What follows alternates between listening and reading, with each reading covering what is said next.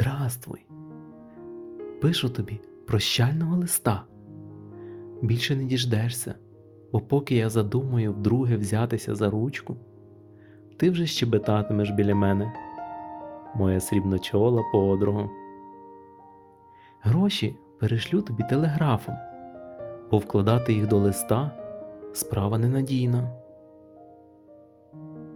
Дуже радий, що тебе доправлятимуть до Черкас персональним поїздом.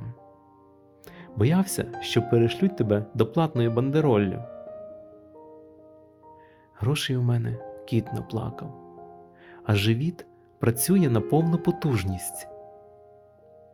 Іноді виникає запитання, кому б мені дулю дати, бо більше нема нічого.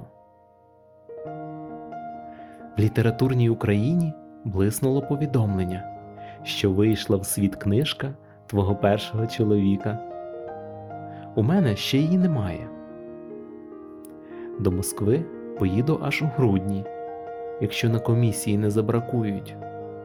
Кажуть, що тепер пасажирськими поїздами суворо заборонили перевозити кістки. Отже, тобі доведеться відправляти мене товарняком.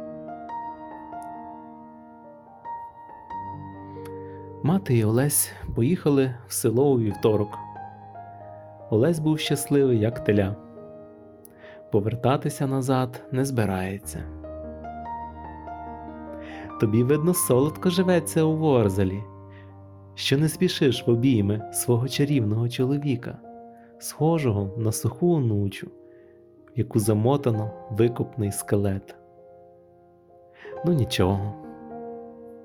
Настане суд, заговорять і Дніпро, і гори, і потече сторіками кров у синє море. Підмости собі подушку до тієї частини тіла, якою зараз сидиш, бо битиму нещадно. З комсомольським привітом, мешканець холостяцької квартири номер 129 Василь Симоненко